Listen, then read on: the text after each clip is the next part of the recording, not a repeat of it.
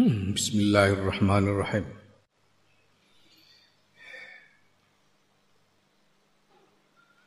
Naam yo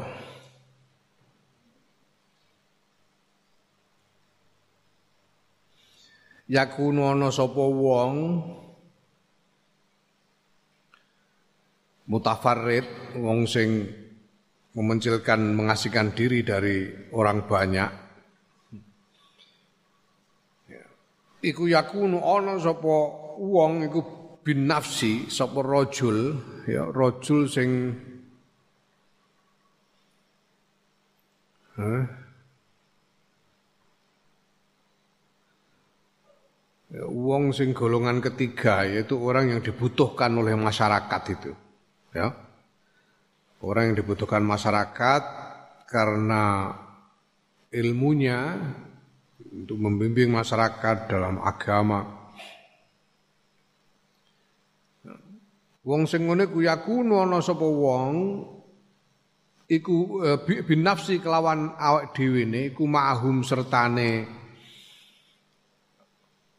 nas sertane masyarakat wong akeh wal qalbu hale utawi atine iku ma abadahu.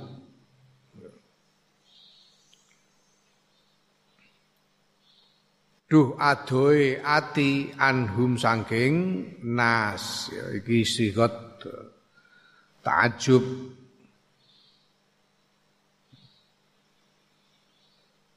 maaf adahu nek manani cara kono hu gawok. Adoe wong anhum sangking nas. Nek di maknani secara kalimah per kalimah menurut bentuk aslinya bentuk aslinya itu sebetulnya bentuk istifham ma utawi apa iku abadahu?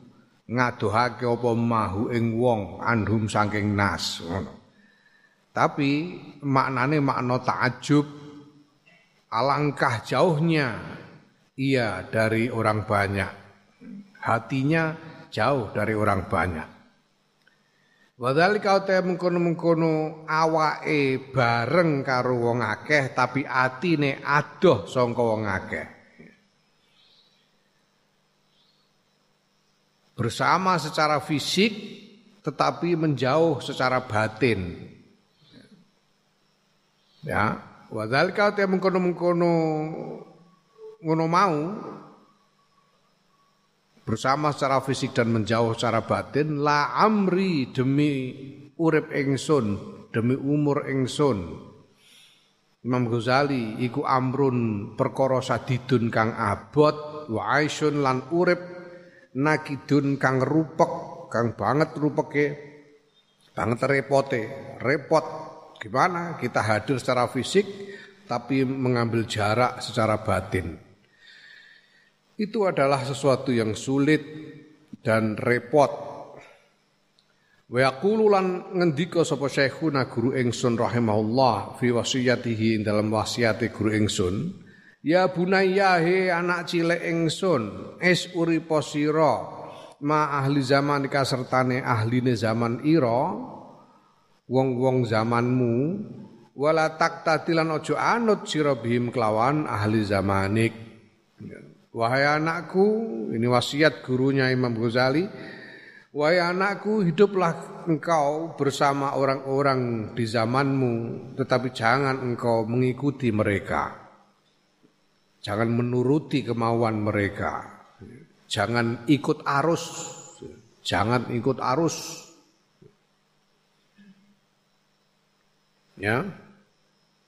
Begini penting ini. Di zaman ini ketika ada revolusi informasi sehingga media sosial itu semakin berpengaruh di dalam masyarakat. Dan kemudian setiap pihak yang mempunyai kepentingan untuk mempengaruhi masyarakat lalu membangun strategi melalui media sosial antara lain dengan mengerahkan yang disebut buzzer buzzer. Buzzer itu orang-orang yang mengkampanyekan sesuatu melalui media sosial untuk menciptakan arus di dalam masyarakat menurut kepentingan orang yang memesan. Berapa tahun yang lalu kita mendengar bahwa pemerintah menyediakan anggaran 72 miliar untuk mengerahkan buzzer supaya menciptakan arus di dalam masyarakat sesuai dengan kepentingan pemerintah. Nah, mereka ini bekerja dengan mempengaruhi psikologi massa tidak berdasarkan eh, pandangan pemikiran yang jernih tapi mengeksploitasi impuls. Mending ini orang.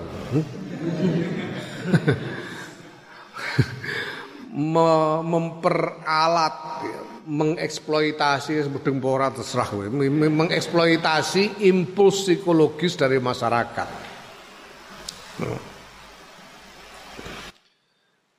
Sehingga ketika tercipta arus di dalam masyarakat, orang-orang kemudian cenderung ikut saja dengan arus itu tanpa pertimbangan yang jernih. Seperti ketika kita mengalami wabah corona ini. Orang semuanya orang takut. Sehingga ikut arus ketakutan kepada corona. Corona ini wabah ini ini harus diwaspadai, kita harus menjaga diri, ya. Tapi perlu kita sadari bahwa wabah ini tidak bisa dilawan, tidak bisa dilawan. Gimana mau dilawan? Karena ini kekuatan alam. Virus itu sesuatu yang tidak terlihat, tidak bisa dilawan. Ya sudah, pokoknya kita menjaga diri saja. Tapi tidak perlu melawan-lawan dengan misalnya eh, menurut aku ya, menurut saya tidak perlu melawan wabah ini dengan memaksa orang untuk tidak bertemu satu dengan yang lain itu enggak enggak perlu tapi kita beritahukan kepada semua orang ya, apa yang sesungguhnya menjadi sifat dari wabah ini. Misalnya bahwa wabah ini sebetulnya tidak menular melalui udara. Menularnya itu melalui cipratan ingus atau ludah. Ya, atau uh, ya, ya kalau ego satu luda itu menciprat kemudian dibawa masuk ke dalam saluran apa namanya ke dalam saluran pernapasan itu baru orang bisa tertular. Kalau ndak ndak. Maka kalau orang sebetulnya mau disiplin ya. Cuci tangan pakai masker. Ya. sebetulnya tidak apa-apa. Tidak apa-apa. Tidak berdesak-desakan. Itu sebetulnya bisa terjaga relatif ya. Lebih terjaga dari e, wabah ini. Sedangkan kalaupun kena itu belum tentu sakit. Orang kena virus itu belum tentu sakit Beberapa, beberapa waktu yang lalu itu ada rumah sakit Massachusetts di Amerika ya, yang melakukan tes se sebagai sampling secara random di Boston dan dia menemukan bahwa 30% dari masyarakat Boston itu sudah tertular. 30% dari sekian juta.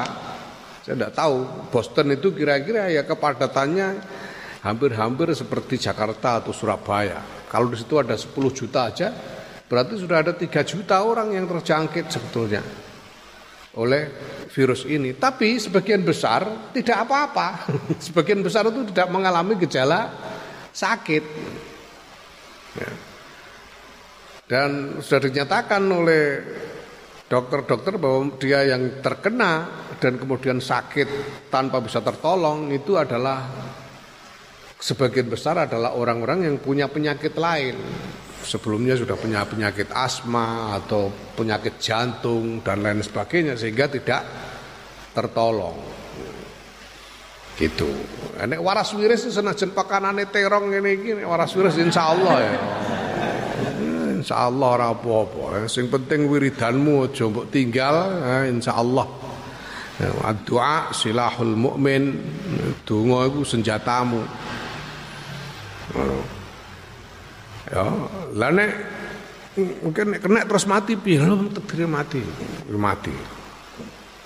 Aku sowan ngambekan sowan ning gone Mbah Fadol pamotan dijasai oh, tirakat wabut-abut ora karuan. Tirakat wis kowe ora usah tak omongno.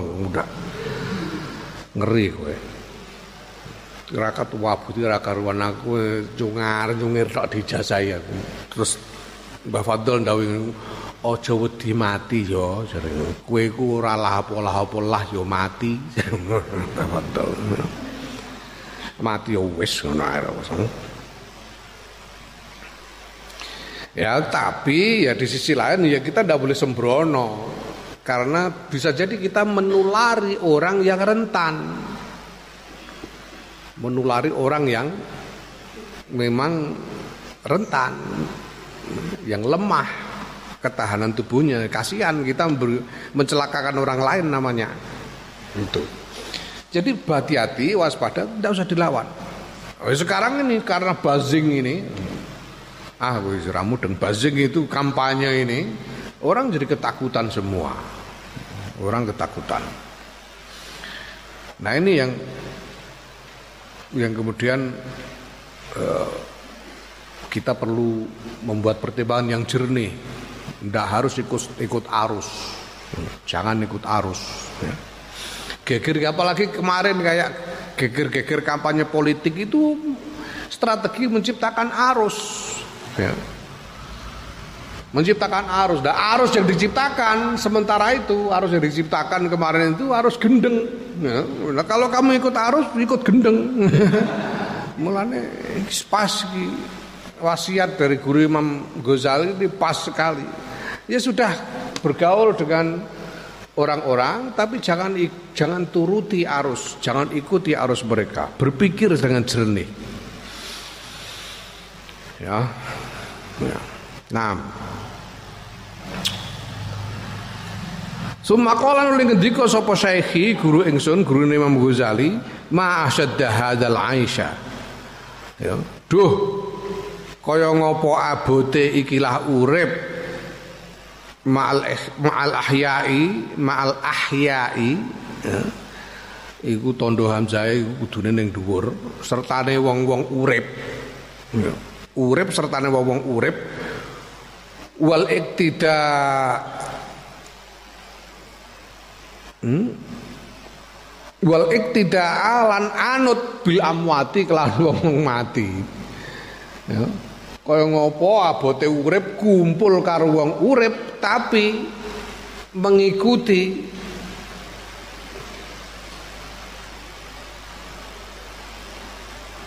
atau ya mengikuti jejak orang yang sudah mati.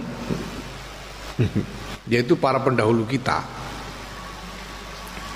hidup bersama berkumpul bersama-sama dengan orang yang masih hidup tapi pada saat yang sama mengikuti jejak orang-orang yang sudah mati.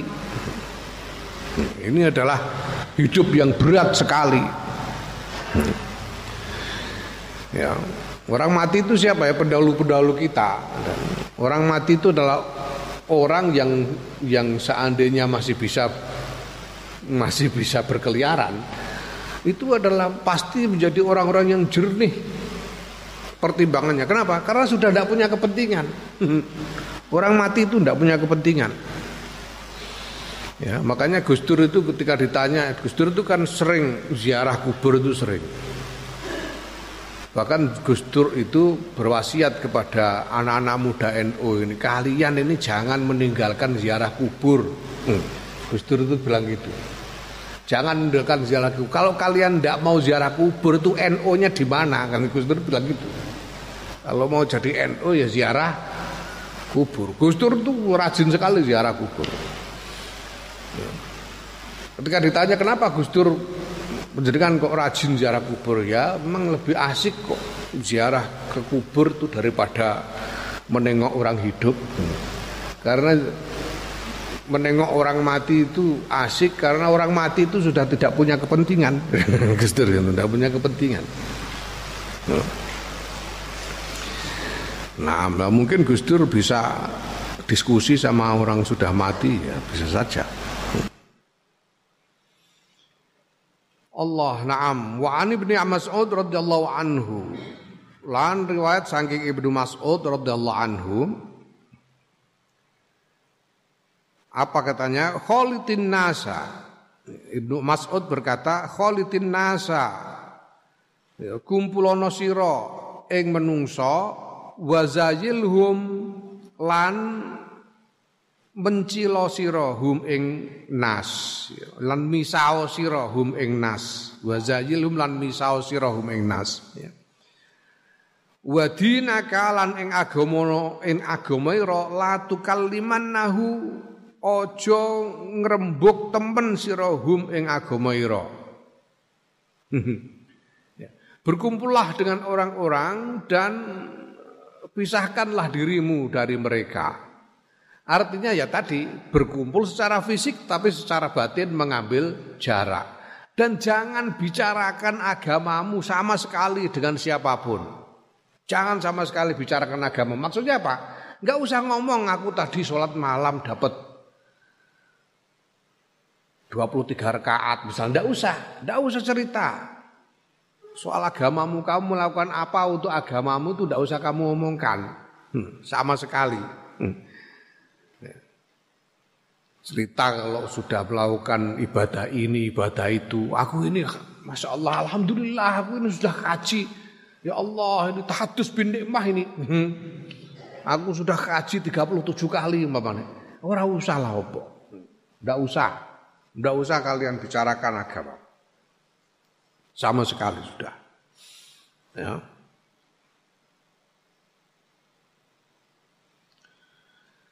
Fahdi mengkau tawi kikunuk tatun ajaran ya, keterangan mukniatun kang memuaskan.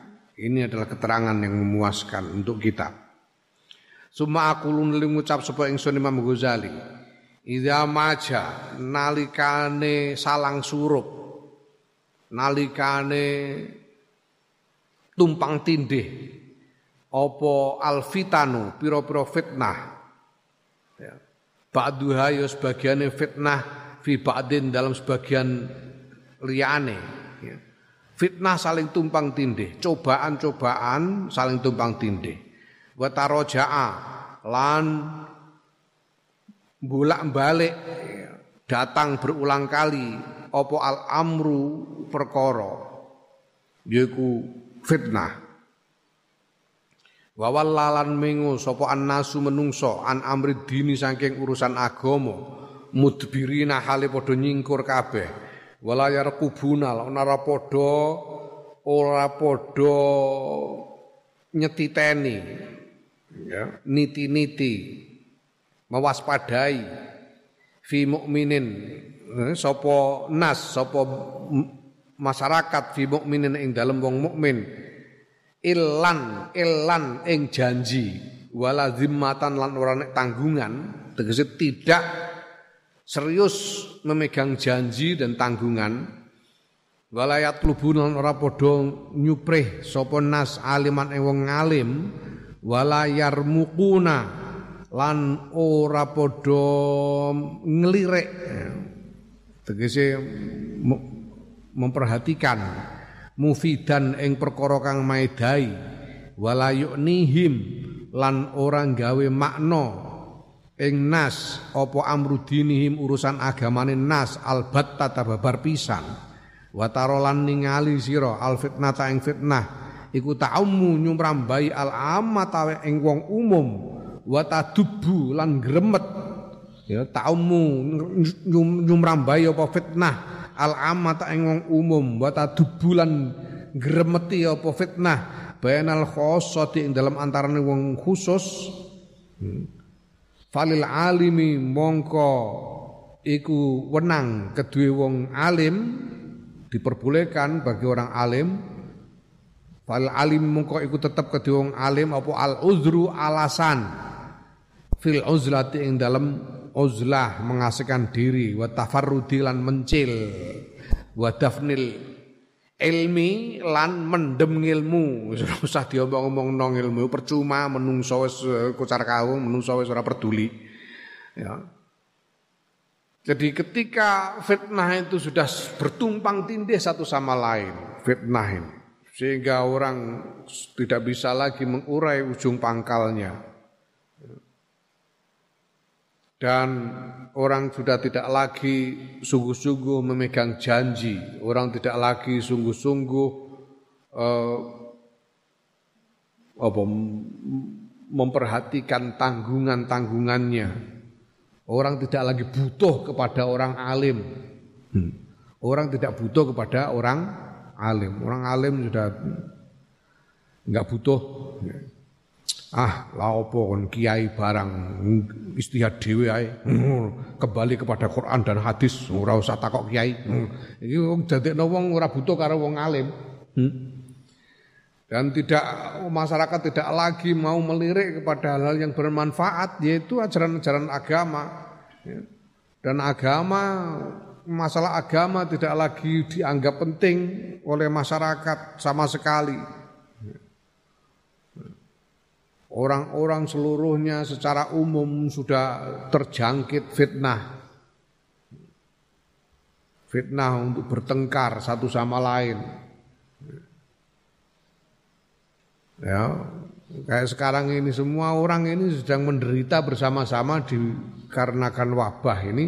Lah kok masih ada yang bertengkar menjadikan wabah ini sebagai bahan pertengkaran untuk urusan politik. Iki nek ora wong saking jempalik gendenge wis ora mungkin.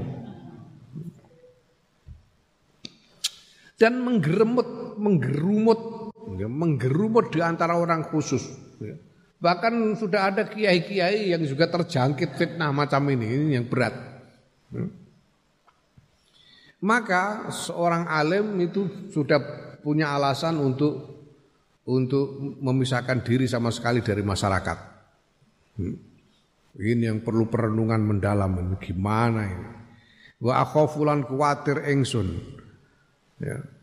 Annama ing stune barang Jakarna kang nutur sapa ingsun hu ing ma ya ma iku hadza zamanu ikilah zaman anak itu kang rupek asok kang kang abot, kang angel.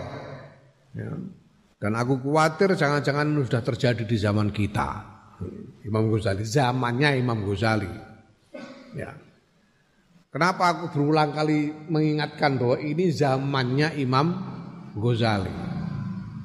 Sebab pernyataan-pernyataan dari para salafus soleh, para pendahulu yang soleh itu, itu ada yang temporer, ada yang transenden. Ada. Bemudeng bohora. Ada yang menyangkut hal-hal yang sementara pada zamannya, ada yang memang harus bisa berlaku untuk selama-lamanya untuk segala zaman. Temporer itu artinya hanya menyangkut pada zamannya sendiri saja, tapi transenden artinya berlaku di, untuk segala zaman. Ya. Nah kita harus tidak bisa mencampur adukkan antara keduanya. Apa yang temporer ya artinya hanya berlaku pada zaman itu, tidak bisa begitu saja kita terapkan pada zaman kita. Nah, Imam Ghazali setiap kali menyebut zamanuna, hada zaman, hada zaman, hada zaman itu zamanu asyikh al-imam al-Ghazali, zamannya Imam Ghazali. Nah maka kita harus meneliti juga harus merenungkan zaman kita ini zaman macam apa sekarang ini. Sudah boleh enggak orang beruzlah? Ya. Masya Allah. Ya. Wallahu ta'ala Gusti Allah al musta'anu zat kang disuni pitulungan wa alaihi lan iku tetep ing Allah atuklanu utawi pasrah tawakal. Fahadha mungkau utawi iki ku hukmul uzlati hukume uzlah wa tafarrudi misah lan mengasingkan diri mencil anin nasi saking menungso. Fafhamhu mungko mahamono sirahu ing hukum. Fa innal ghulata mongko sedune kesalahan fi ing dalam hukum iku adimun gede wa dararuhu lan eh, bahayane hukum iku kasirun akeh ya wa billahi lan kutub kelawan Gusti Allah at-taufiqu pitulungan ya. hukum ini harus difahami dengan sungguh-sungguh ya. supaya kita tidak keliru Kenapa? Kalau orang beruzlah tidak pada tempatnya, tidak pada waktunya, itu sama saja meninggalkan tanggung jawab, apalagi orang alim. Hmm? Orang alim yang beruzlah tidak pada waktu yang tepat itu sama dengan meninggalkan tanggung jawab karena orang alim itu punya tanggung jawab terhadap masyarakat.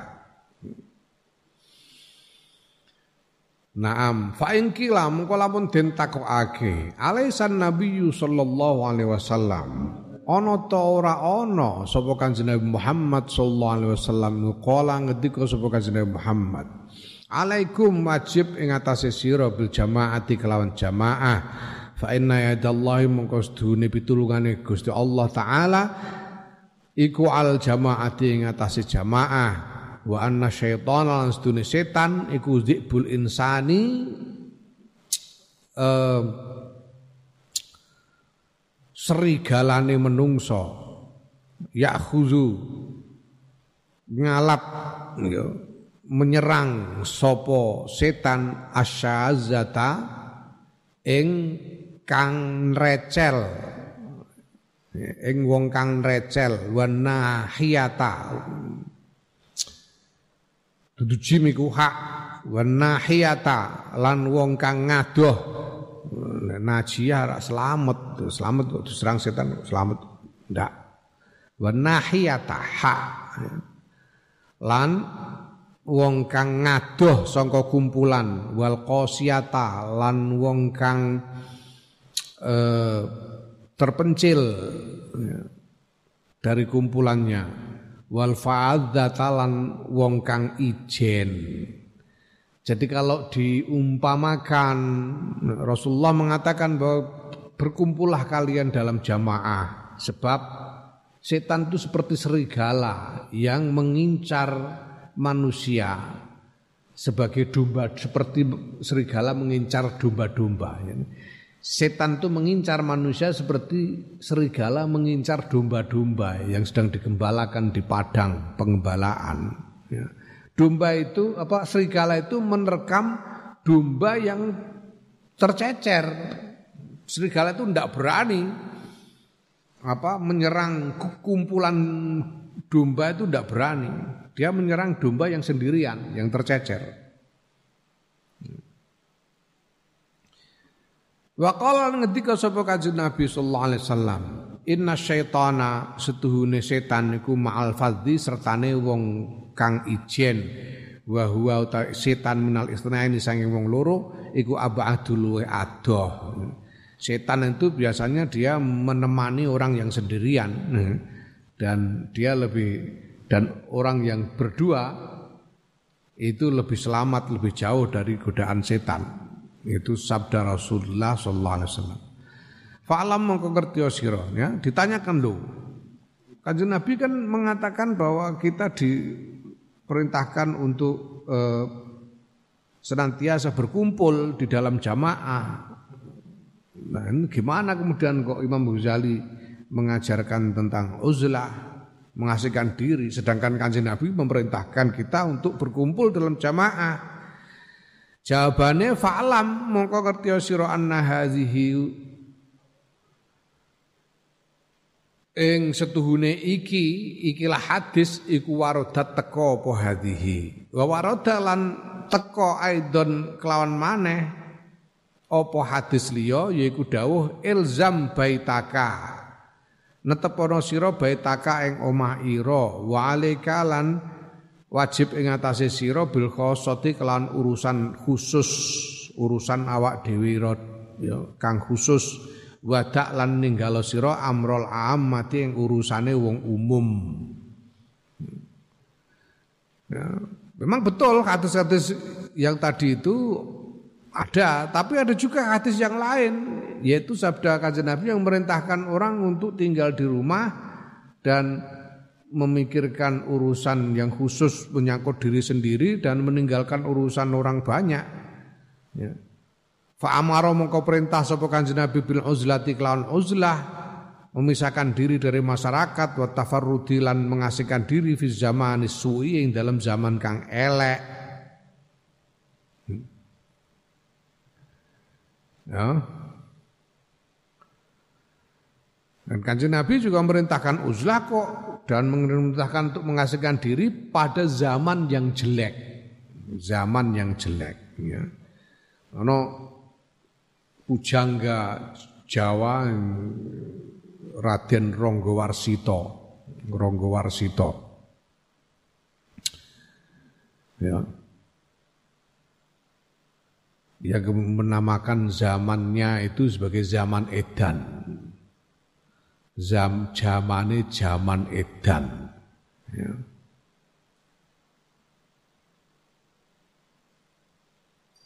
Piye saire. Pokoknya mengatakan bahwa zamannya itu adalah zaman edan, zaman yang gila. Ya.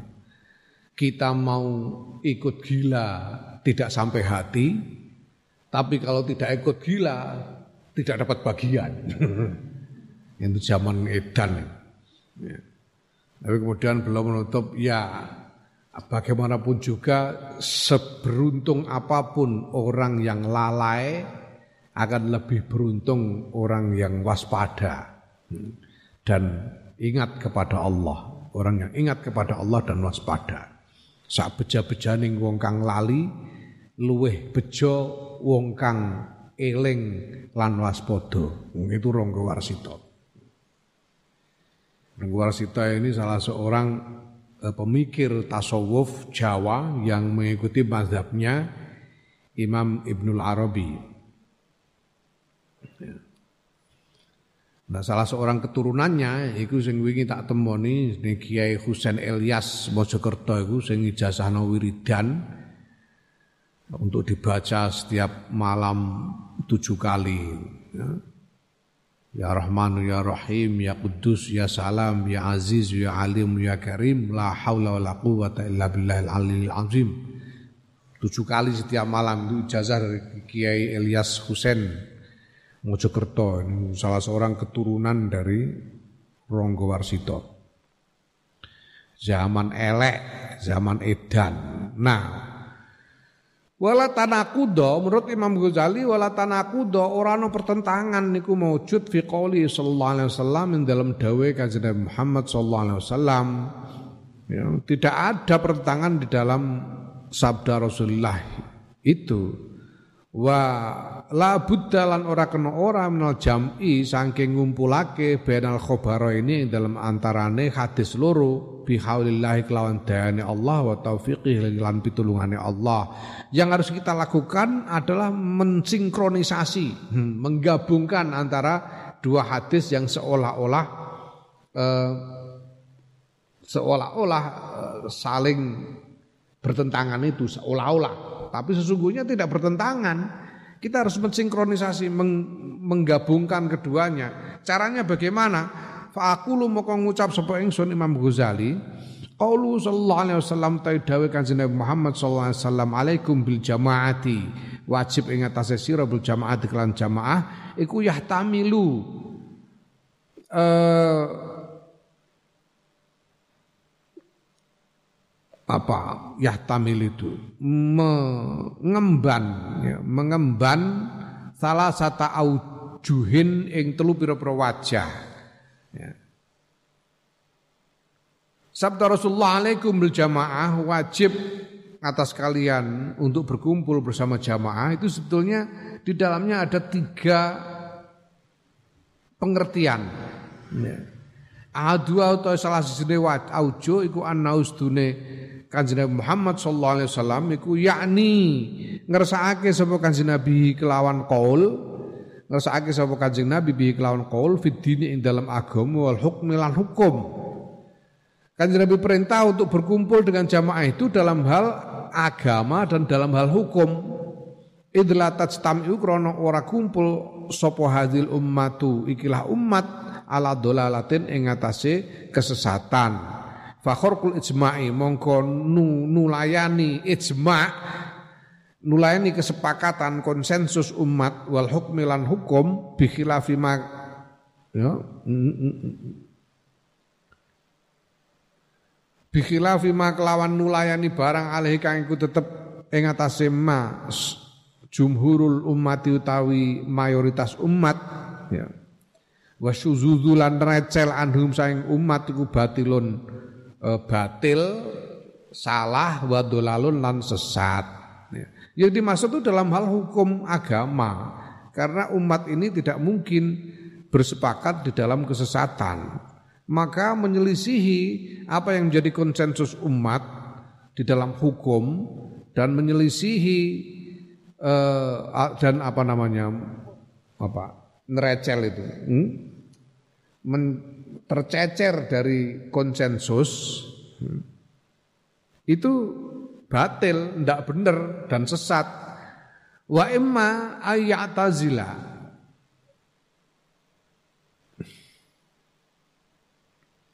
lan anapun yento misah sapa wong anhum saking umat lisolahi lisolahin krono kesentosaan sawijining kasantosan fidini ing dalam agamane.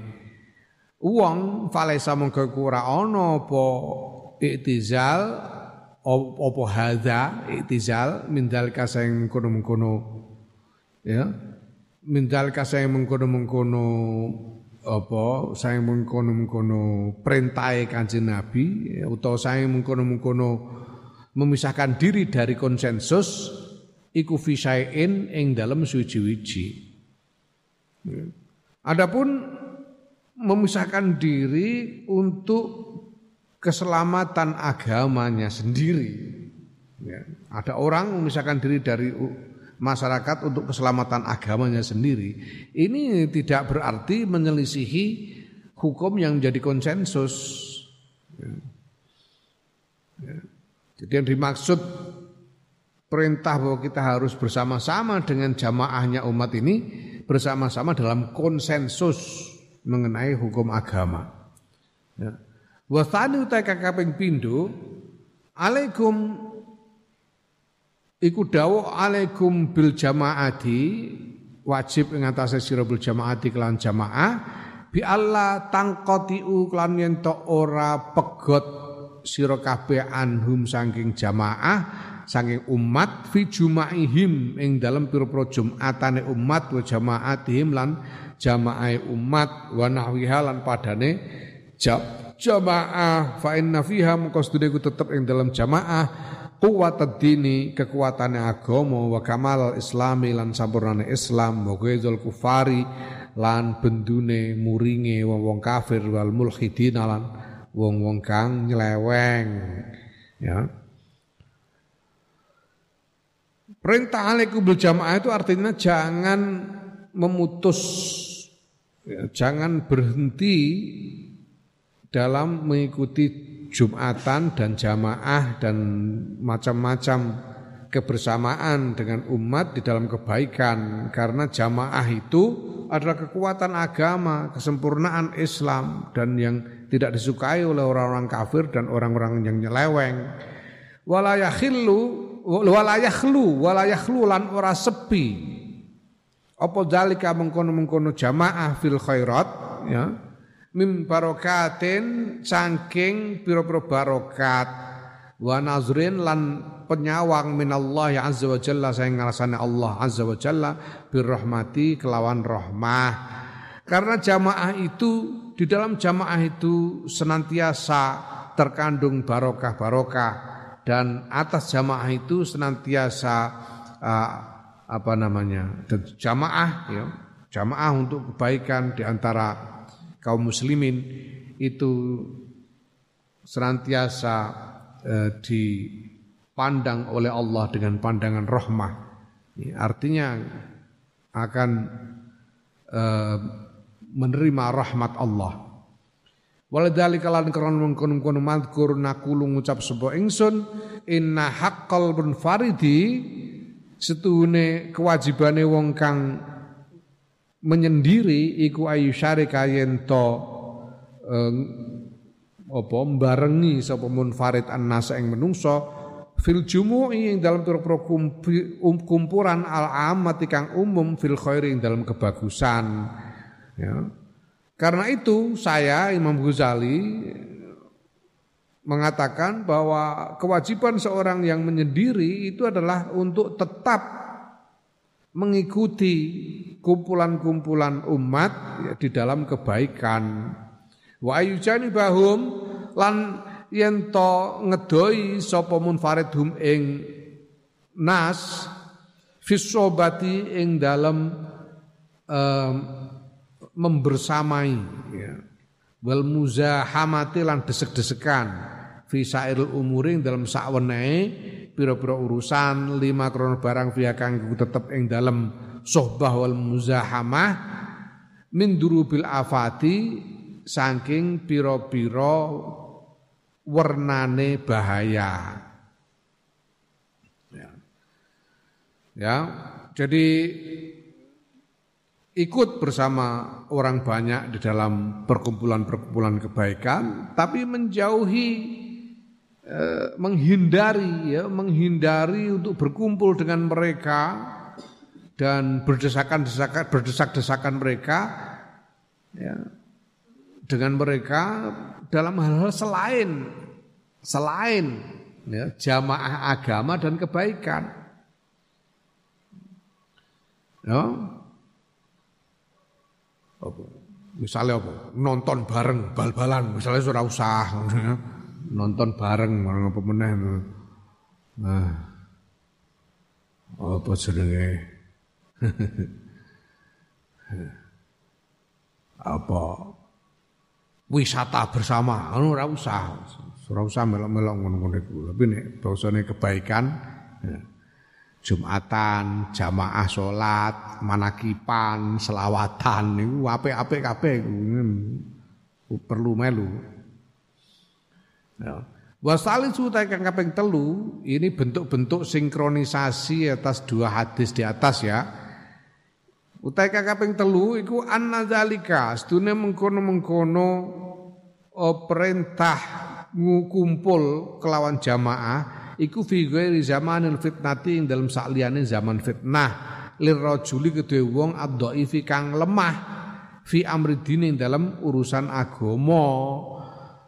Ya perintah untuk berkumpul bersama jamaah itu itu untuk orang yang lemah agamanya pada zaman yang normal bukan zaman fitnah Wa amar rajul wa pun tawi wong al basiru kang waspada al qawi yang kal qawi kang kuat fi amrillah taala yang dalam urusan Allah taala idza ra'a nalikane ningali sapa ya rajul ar-rajul basirul qawi orang yang waspada dan kuat zaman al fitnati ing zaman fitnah alladzi hadara kang wis memperingatkan sapa an nabi sallallahu alaihi wasallam kanjeng Muhammad sallallahu alaihi wasallam al ummata ing umat minhu saing zaman.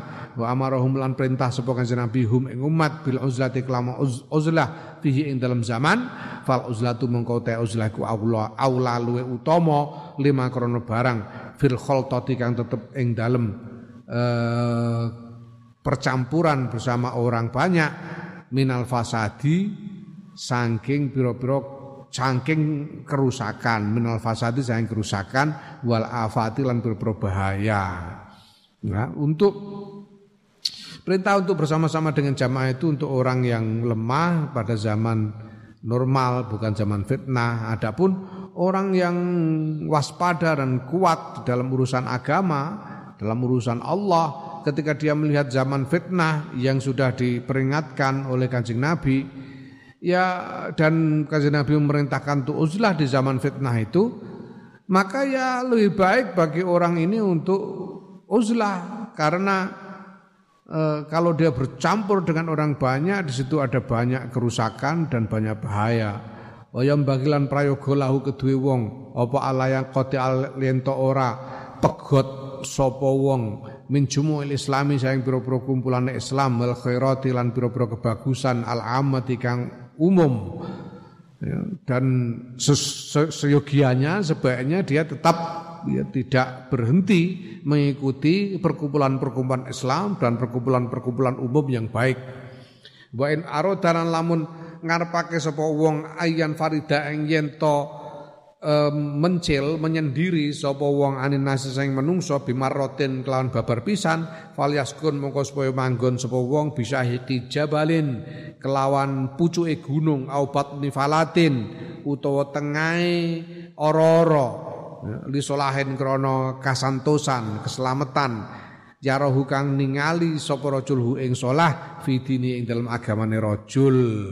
Kalau seseorang memang menginginkan untuk menyendiri sama sekali dari masyarakat karena dia melihat uh, ada keselamatan dengan cara menyendiri itu ya dia hendaknya tinggal di tempat yang terpencil di pucuk gunung atau di tengah uh, apa namanya di tengah padang pasir atau di tengah hutan ya, ya usah berkumpul dengan manusia yang lainnya.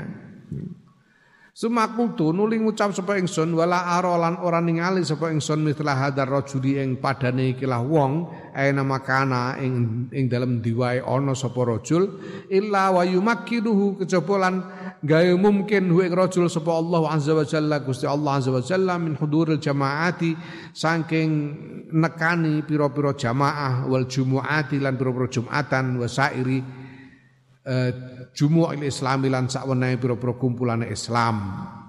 Imam Ghazali mengatakan, ya aku tidak pernah melihat ada orang yang menyendiri seperti itu, ada orang yang eh, karena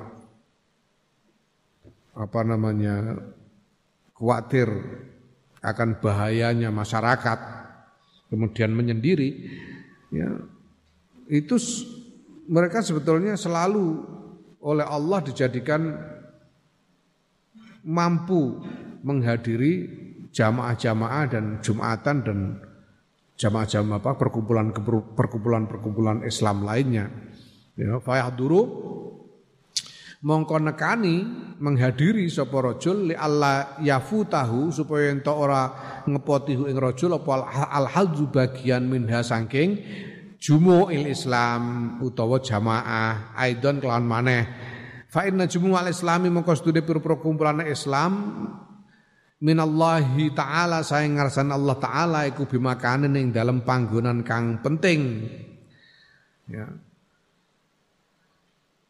Nah, maka orang-orang yang mencilkan diri itu karena agama, mereka ini selalu oleh Allah dijadikan bisa menghadiri perkumpulan-perkumpulan Islam karena di mata Allah bagi Allah perkumpulan perkumpulan perkumpulan Islam itu juga penting. Wa in taghayyara lan lamun berubah sapa annasu menungso wa fasadulan rusak sapa menungso. Ya. Yo la wa in taghayyara senajan ya lan senajan berubah sapa annasu menungso wa fasadulan rusak sapa menungso. Jadi perkumpulan Islam itu itu tetap ya bagi Allah sesuatu yang dipentingkan. Sesuatu yang dipentingkan walaupun masyarakatnya rusak. Walaupun masyarakat sudah berubah dan rusak, Allah tetap menetapkan bahwa perkumpulan-perkumpulan di antara kaum muslimin itu sesuatu yang penting. Kata ke mengkono-kono madkur sami enak ruku sapa ingsun Imam Ghazali min halil min halil abdali ya. Min halil abdali. Saking tingkai para wali abdal.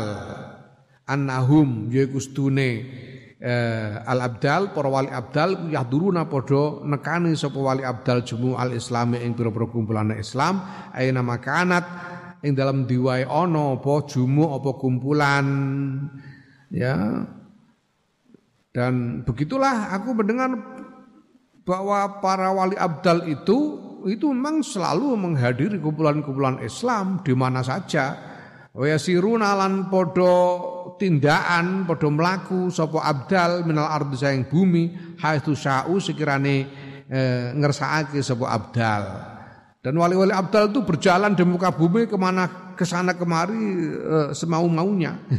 ke mana saja mereka mau wa annal arda lan stune bumi iku wa annal arda lan stune bumi lahum kedue abdal iku qadamun wahidun delamaan kang siji. Bagi para wali abdal bumi ini adalah uh, satu jejak kaki saja.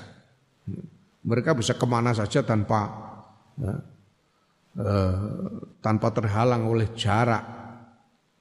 Karena karomah Allah karena karomah yang dari Allah Ya, sering kita mendengar ada wali-wali yang jumatannya di eh, Mekah, Masjidil Haram. Ini ada orang yang meriwayatkan ya.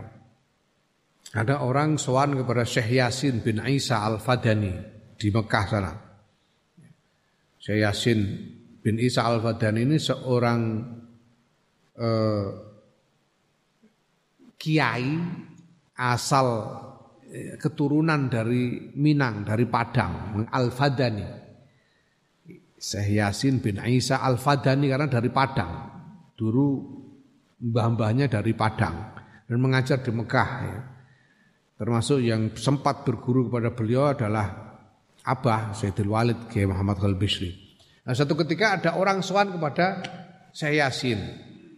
Sowan dan kemudian mendengarkan bertanya ini itu, mendengarkan ajaran beliau. Itu hari Jumat, hari Jumat sampai mendekati apa namanya waktu Jumatan. Orang yang sowan ini mau menghentikan pembicaraan tidak berani sungkan kepada Syekh Yasin sehingga sampai mepet waktu masih ngobrol sampai waktu ketika sudah semakin terlalu mepet baru dia berani bicara Syekh ini sudah anu saya sudah sebentar lagi akan datang waktu sholat Jumat ini. Gitu. Lalu saya bilang, ya sudah sana kamu berangkat ke masjid, Masjidil Haram. Ya. Itu dari rumahnya saya Yasin ya tidak terlalu dekat itu, lumayan butuh waktu untuk ke Masjidil Haram. Ya sudah sana kamu berangkat dulu ke Masjidil Haram. Nah dia sampai ke Masjidil Haram itu pas sholat Jumatnya sudah mau mulai, ya, dia masuk segera mencari tempat, mencari soft, ya, sudah komat dan ketika dia takbiratul ikhram untuk ikut jamaah itu baru dia menyadari Syekh Yasin itu di depannya sudah. Hmm. Syekh Yasin sudah di depannya. Hmm. Jadi untuk para wali abdal itu bumi tidak tidak masalah. Hmm. Hmm. Sing rada memper-memper ngono iku menawa ya aku, tekan Amerika. Langleng-langleng tekan Amerika ning Eropa. Mosok aku setahun niku ning Amerika ping 5. Hmm. Ning Eropa ping 3 niku nek ora. Eh. Cuma bedane aku numpak pesawat bayar tapi senajan ora bayar dhewe. senajan dibayari wong numpak pesawat tombok boyok barang. Wali abdal lap tekan gone. Enam. Ya, ini wali-wali abdal itu. Ya. Wa fil akhbari lan ing dalam piro-piro riwayat innal ardo utawi setuhune bumi iku tutwa dan lempit apa bumi lahum kedue wali abdal wa yunaduna lan den undang sapa wali abdal bitahiyati kelawan penghormatan. Wa yuthafuna lan den paringi sapa wali abdal bi anwa'il birri kelawan boro-boro wernane kebagusan wal karomati lan boro-boro keramat. Fahanian mongko enak banget. Bima kelan barang dofiru kang podo mekole sapa wali abdal bi kelawan ma Ya, kalau dan aku mendengar riwayat-riwayat bagaimana bumi ini dilap, dilipat untuk wali-wali abdal ini dan wali-wali abdal di mana-mana dipanggil dengan uh, penghormatan dan dikaruniai berbagai macam kebaikan dan keramat kekeramatan. Maka enak sekali kalau sudah jadi wali abdal begini ini wa ahsanalan muga-muga bagusake sapa Allah Gusti Allah azza aman ing kesabarane wong Gofala kang kang lali sapa wong anin nazri saking gateake fi kholasi nafsi ing dalam slamete awak dhewe ne wong iki apa jenenge? Sarkasme iki ya. Ya muga-muga Gusti Allah bagusake sabare. Iku kowe nek takziah takziah iku. Ya. Takziah takziatun takziatun iku sing asale iku saka azza. Ora azza. Ya, ya. azza iku maknane sabar. Azza iku maknane sabar. Ya. azza takziatan iku maknane nyabarake jika kita mentakziai orang yang mendapatkan musibah, itu kita me, menyabar-nyabarkan dia supaya dia sabar di dalam menerima musibah. Ya, maka salah satu eh, apa ucapan yang maksur dari Rasulullah SAW ketika kita takziah itu misalnya A'azumallahu ajrakum wa ahsana azaakum wa ghafara lana wa limayyitikum ya. A'zamallahu ajrakum. Semoga Allah membesarkan pahalamu karena orang mendapat musibah itu dia diberi pahala. Wa ahsana azaakum dan menjadikan baik kesabaranmu. Ini ungkapan takziah. Ungkapan takziah nakziahi wong sing kepaten wa ghafarulana wa limajitikum. Nah, ini ungkapan ini dipakai di sini wa Allahu azza aman ghafala. Ya, ya mudah-mudahan Allah menyabarkan orang-orang pekok yang lalai dengan keselamatan dirinya itu. Ya. Itu seperti itu. Mudah-mudahan Allah membaikkan kesabarannya orang-orang yang lalai dengan keselamatan dirinya. Hmm. Mergo wong sing orang-orang yang lalai kepada keselamatan dirinya itu saya semua darokono nek cara kasare Cara kasarnya begitu. Tapi ya ini ungkapan ini jadi Imam Ghazali meminjam ungkapan pernyataan bela sungkawa ahsana azagung dipakai untuk menyindir orang-orang yang lalai dengan keselamatannya sendiri. Wa analan muga-muga nulungi membantu sapa Allah at-taliba ing wong wong kang golek Allah dilam yasil kang ora tumeka sapa talib ilal maksudi maring tujuan keamsalina kaya padane ingsun. Semoga Allah menolong pencari yang tidak sampai kepada tujuan seperti diriku ini. Iki tawadhu Imam Ghazali. Ya. Imam Ghazali menyatakan bahwa dirinya adalah seorang pencari yang belum sampai kepada tujuan. Padahal Imam Ghazali ya. ini ungkapan tawaduk beliau. Wa laqad arada lan teman-teman wis uh, teko muncul di hadapanku li kedua ingsun fi sifati khali ing dalam sifate tingkah ingsun apa abiyatun pira-pira bait minasyi'ri saking syair sin gede ku ya. Ya. Wahya abiyat ya itu sebagai berikut. Dan ada bait-bait syair yang menggambarkan keadaanku sebagai seorang tolib yang tidak sampai kepada maksud, seorang pencari yang tidak sampai kepada tujuan. Syairnya ini hmm.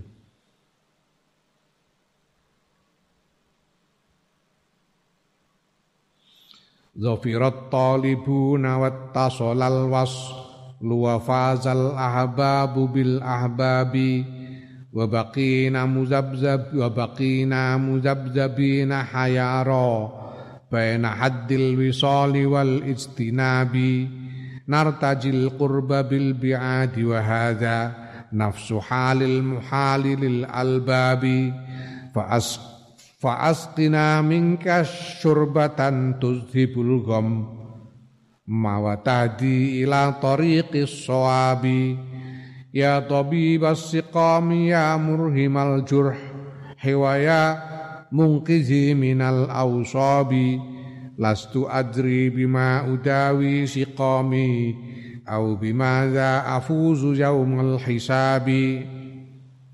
Dhafira mengkole sapa at-talibuna wong kang golek wa tasolalan kesambung apa alwaslu sambungan. Wa fazalan lan bejo sapa al ahbabu wong-wong para pencinta bil ahbabi kelawan yang dicintai banyak para pencari, para pencari yang telah sampai kepada tujuan dan beruntung karena bertemu dengan yang dikasihi, ya, dengan yang dicintai. Sementara wabakina hale utawi sakweneh kita, kita selebihnya ini iku muzabzabina ya,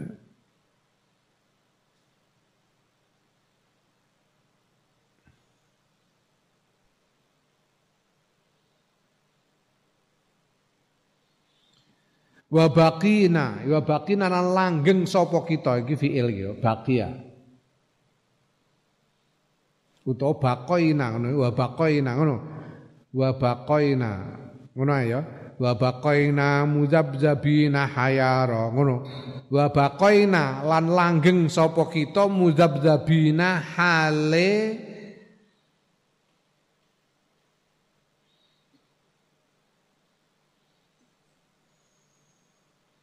wirawiri. Mudabdabina itu ke sana kemari. Bolak-balik. Mudabdabin. Ini sing ning Quran disebut la ilaha ula wa la ilaha ula iku mudabdab.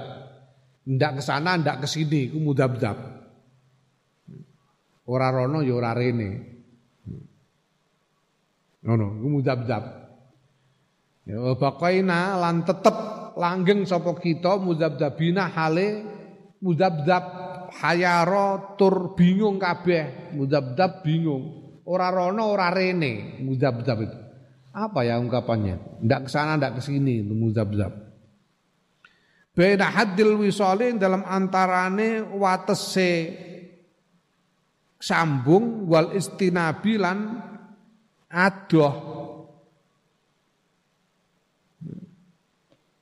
Kita ini bingung di antara batas ya di, di batas antara sambung dan putus. Hmm? Ya, ada para pencari yang telah sampai kepada tujuan dan beruntung karena bertemu dengan apa yang dicintai. Sedangkan kita semua ini ya, kita tetap saja bingung, muzab-zab, tidak ke sana, tidak ke sini, di batas antara ketemu, antara sambung dan terpisah. Nartaji ngarep-arep sapa kita al qurba ing parek bil biadi kelawan kejauhan. Artinya apa? Kita ini mengharap dekat, berharap untuk supaya bisa mendekat, tapi pada saat yang sama kita masih saja melakukan hal-hal yang membuat kita jauh. Kita ingin mendekat, tapi kita apa tetap saja melakukan hal-hal yang membuat kita jauh. Ya. Siapa yang tidak ingin mendekat kepada Allah? Siapa yang tidak ingin dekat kepada Allah karena orang mukmin? Orang mukmin semua ingin dekat kepada Allah, berharap bisa mendekat kepada Allah, tapi tidak mau berhenti meninggalkan hal-hal yang membuat kita jauh dari Allah. Hmm? Delok duit barang meniku.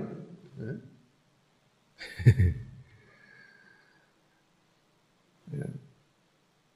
Itu kita tidak berani meninggalkan hal-hal yang membuat kita jauh. Hadza utawi iki ku nafsu hal muhali. Ya. Iku dewene tingkah kang muhal. Lil albabi kedue wong kang mikir.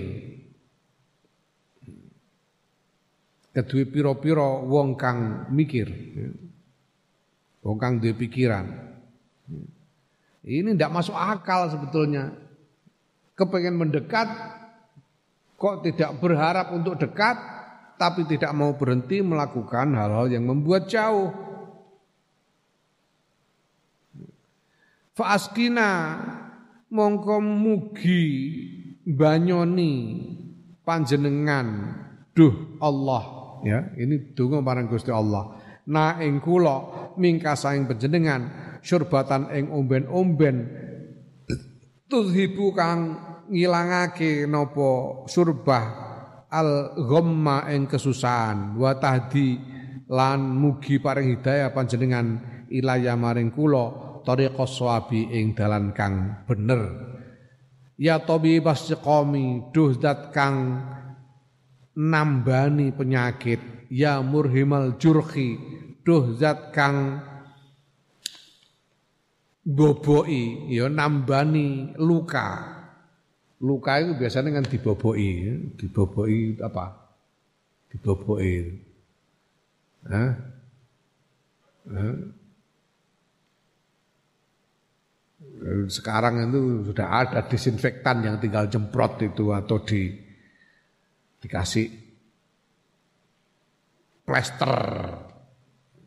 Sekarang dulu itu kan enggak, dulu itu masih zaman aku isih cilik iku, iku mbiyen durung ana plester, diwur-wuri nganggo serbuk, serbuk antibiotik itu ditaburkan di atas luka.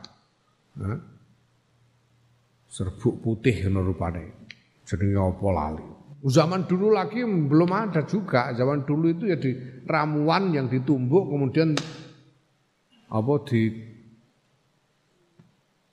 apa dibobok. Bahasa Indonesia ini bobok itu apa bahasa Indonesia dibobokkan di atas luka itu. Mbah kono. Ah kadung. Dadi wong desa guneman kutha angel, dadi wong kutha guneman desa angel, serepot kabeh wong. Aku lagi mulai ning toko-toko ning omah sesasi cara Indonesia lali aku sen.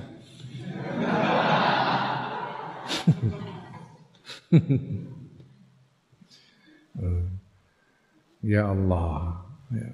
Ya, pokoknya zat yang memboboi luka, yang menggobati luka.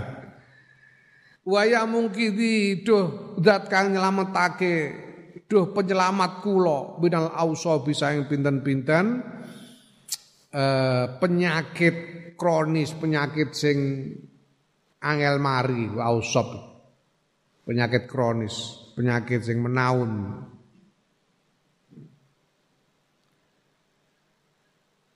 ya wahai Allah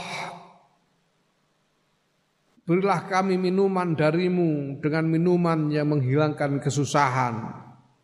Dan tunjukkanlah kepadaku jalan yang benar. Wahai zat yang mengobati sakit, mengobati penyakit. Zat yang mengobati luka. Wahai penyelamatku dari penyakit yang menahun.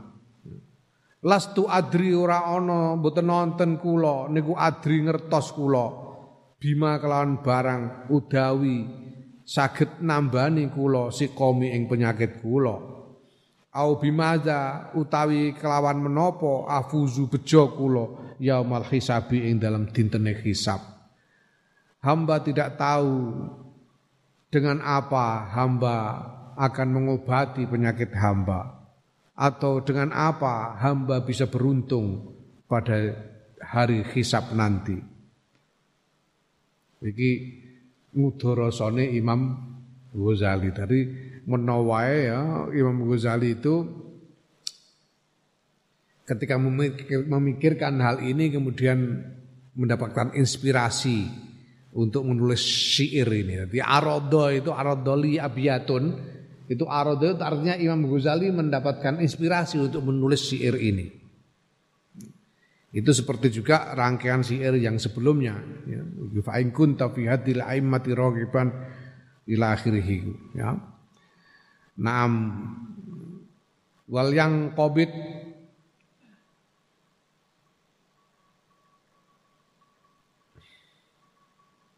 Lan supaya gegem lah wal yang qobit lan supaya kegegem. Al ana ing dalam saiki apa? Ananul banani. Kendaline pira-pira driji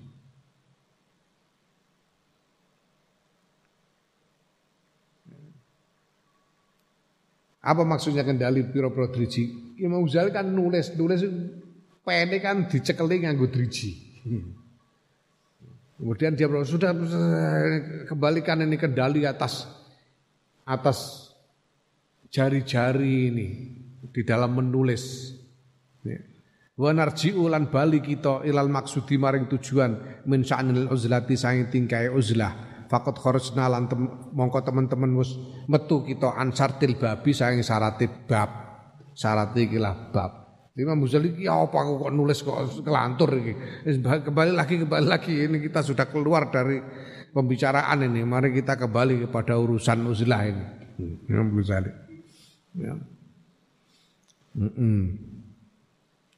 Fa in kila mengko lamun den takokake Alaisa qad qala. Ana ta ora ana teman-teman wus ngendika sapa Nabi sallallahu alaihi wasallam kanjeng Nabi Muhammad sallallahu alaihi wasallam ngendikane rohbaniyatu ummati utawi kerahibane umat ingsun pertapane umat ingsun pertapaane umat ingsun.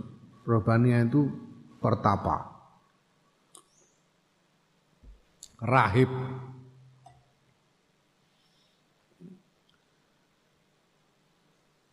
Rahib itu orang yang bertapa untuk berkonsentrasi kepada agama itu rahib. Ya, kerahibane umat engson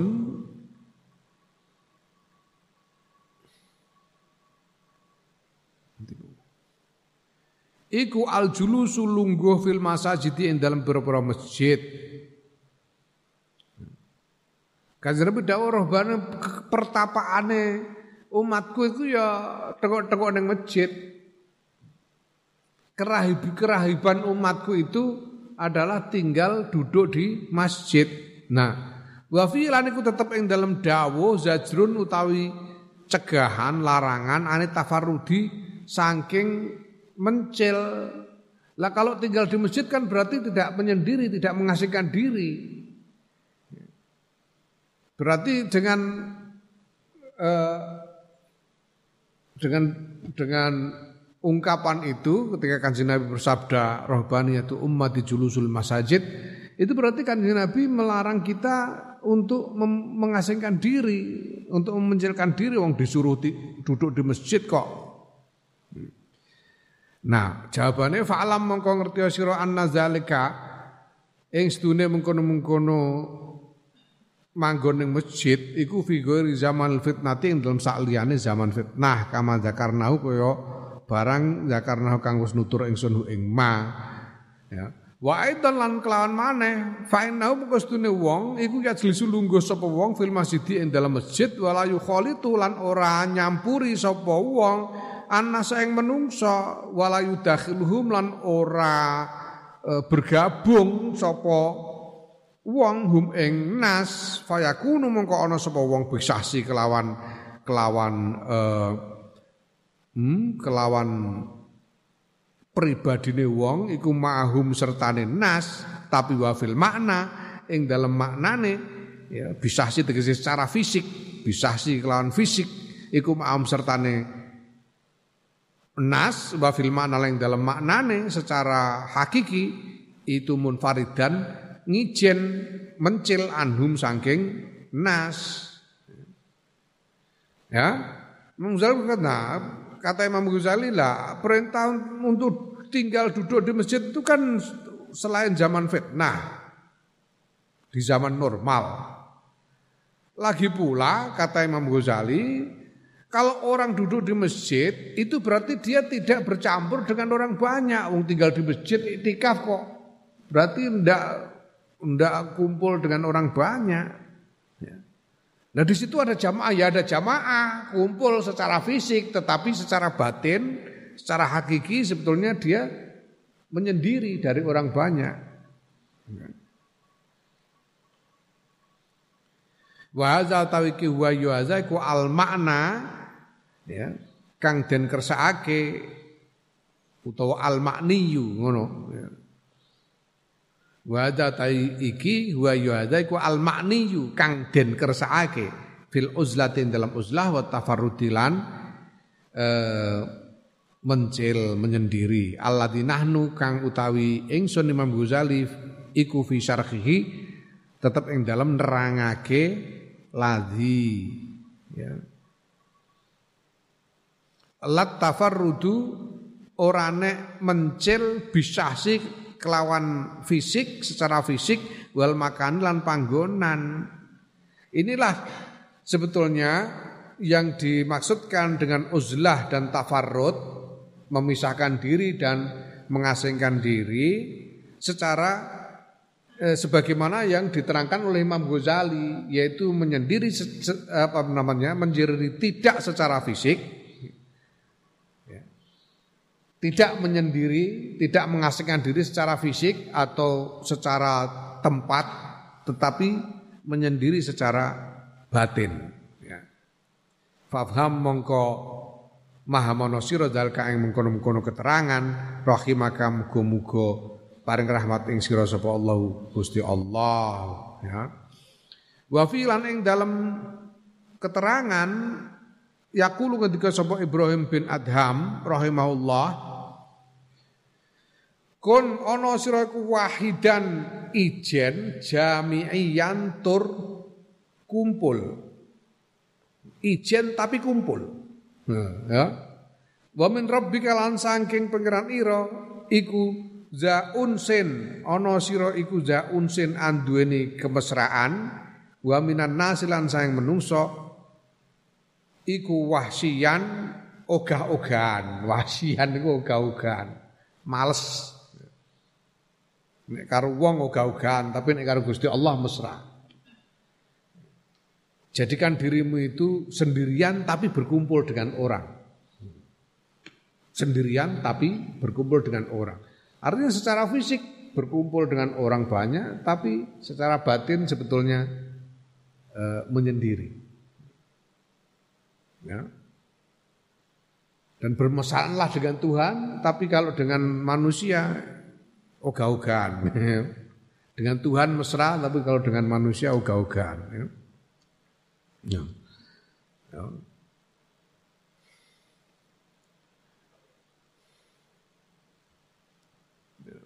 Wah, berarti rak pun bener kula niki. Kula ngaos barang niku wis aras-arasen niku rak pun bener. Iya, tapi kok ya aras-arasen karo Gusti Allah padha wae. Aras-arasen karo-karone berat. Fa engke. Fa engki lamun den takokake, fa matakulu mongko utawi apa iku takulu ngendika panjenengan Imam Ghazali fi madarisa ing dalam pira-pira fi madarisa ulama'i fi madaris ulama il akhirati ing dalam pira-pira madrasah para ulama akhirat ya. waribatatis sufiyati lan pira-pira ribat sufi pira-pira pondokan sufi ya. Saliki kang podo nempuh tariqal ya, saliki tariqil akhirati kang padha nempuh dalane akhirat ya. wasukuni lan manggon fiha ing dalam ribat Ya pada waktu pada zaman Imam Syafi'i itu ada madrasah eh, Imam, Imam Ghazali. Pada zaman Imam Ghazali itu memang sudah ada madrasah-madrasah. Jadi tradisi sudah ada tradisi madrasah-madrasah seperti pondok-pondok pesantren kita di sini. Madrasah-madrasah. Dalam bentuk asrama-asrama seperti pondok pesantren kita di sini. Kemudian juga ribat. Ribat itu pondokan untuk kaum sufi, untuk orang-orang sufi yang menyendiri hidup bersama di pondokan itu. Ribat. Ya. Memisahkan diri dari masyarakat, tapi dia berkumpul di antara mereka, para sufi ini, disebut ribat. Itu zaman Imam Ghazali sudah menjadi tradisi di dalam masyarakat Islam. Nah sebetulnya ini dari mana akarnya? Ini pada zaman sebelum itu, zaman yang berabad-abad sebelum itu sudah muncul inisiatif untuk membangun ribat-ribat ini. Pondokan-pondokan ini dibangun biasanya di perbatasan-perbatasan negara. Dekat dengan medan pertempuran dengan negara tetangga. Dulu itu namanya batas negara itu sebetulnya tidak jelas. Batas negara ya sejauh kekuatan militer mampu e, menempatkan dirinya, mampu menjangkau itu batas negara. Dan selain tentara-tentara profesional yang dibayar, yang dibayar digaji oleh pemerintah, ini ada sukarelawan-sukarelawan. Sukarelawan-sukarelawan perang yang tidak digaji oleh negara, tapi mereka menjadi sukarelawan untuk bertempur melawan negara tetangga. Karena pada zaman dahulu tidak ada cara melindungi wilayah negara selain dengan bertempur di perbatasan. Itu satu-satunya cara. Tidak ada cara yang lain. Dan ini ini apa namanya merupakan satu tatanan beribu-ribu tahun dan baru berubah setelah Perang Dunia Kedua yaitu setelah dibentuk persat organisasi antar bangsa, persatuan bangsa-bangsa untuk menjaga perjanjian-perjanjian tentang batas-batas negara.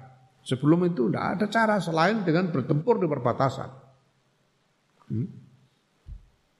Makanya sampai di di Anah itu kitab Antolibin itu dikatakan bahwa jihad ofensif, jihad dengan menyerang bukan bukan untuk membela diri ya, bukan defensif tapi ofensif, menyerang negara tetangga itu fardu kifayah. Sekurang-kurangnya setahun sekali itu disebut begitu. Karena pada waktu itu caranya begitu. Waktu itu peradabannya seperti itu. Nah bahwa sekarang memang peradaban berubah. Sekarang ini peradaban berubah.